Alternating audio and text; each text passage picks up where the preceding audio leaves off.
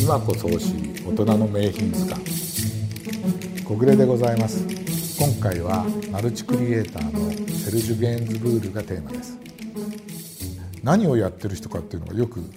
あの分からない。私自身もよく分からなくて、歌も歌うし、